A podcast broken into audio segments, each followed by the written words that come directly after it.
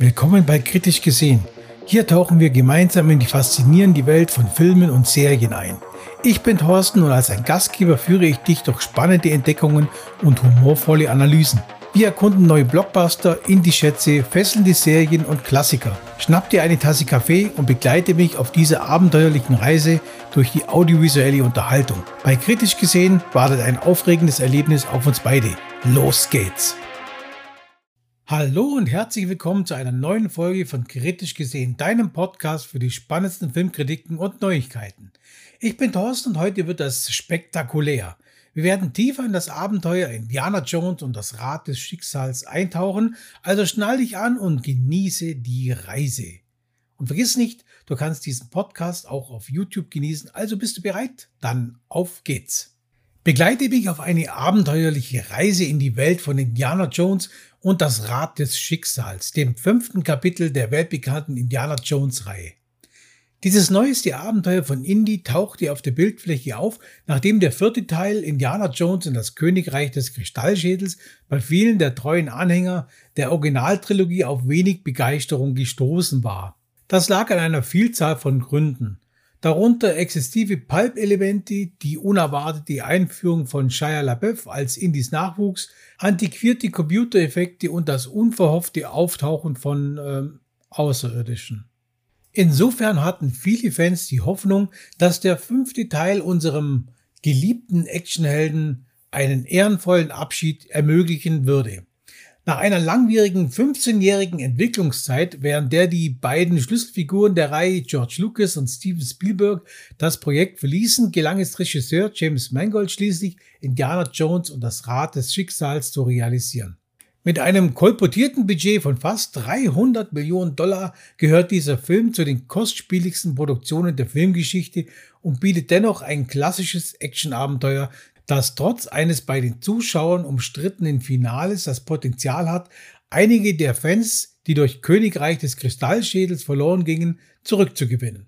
Die Story des Films nimmt ihren Anfang im Jahr 1945, als Indiana Jones und sein britischer Kollege Basil Shaw in ein von den Nazis besetztes Schloss eindringen, um entwendete archäologische Schätze aufzuspüren.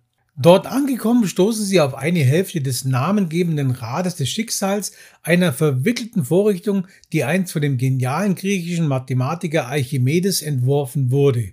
Doch nach einer aufregenden Actionsequenz landet das Artefakt unglücklicherweise auf dem Grund eines Sees. Als Indy im Jahr 1969 in den Ruhestand tritt, taucht plötzlich Helena, die Tochter von Basil Shaw, auf.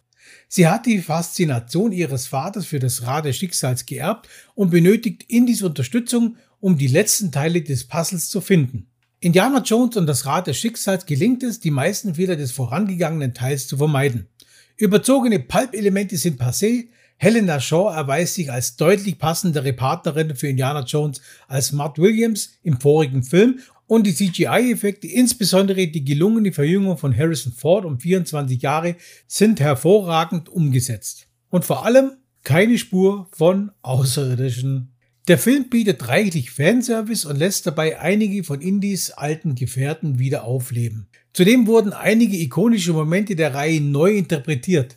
Auch das unvergessliche Indiana Jones Theme von John Williams trägt zur Hommage an die Fans bei. Obwohl die Action ein wenig abgespeckt wurde, ist Indiana Jones und das Rad des Schicksals so gut gelungen, dass Indy nun mit gutem Gewissen seinen Hut und seine Peitsche an den Nagel hängen kann. Dieser Film ist ein Triumph des Fanservices und der klassischen Abenteuergeschichten.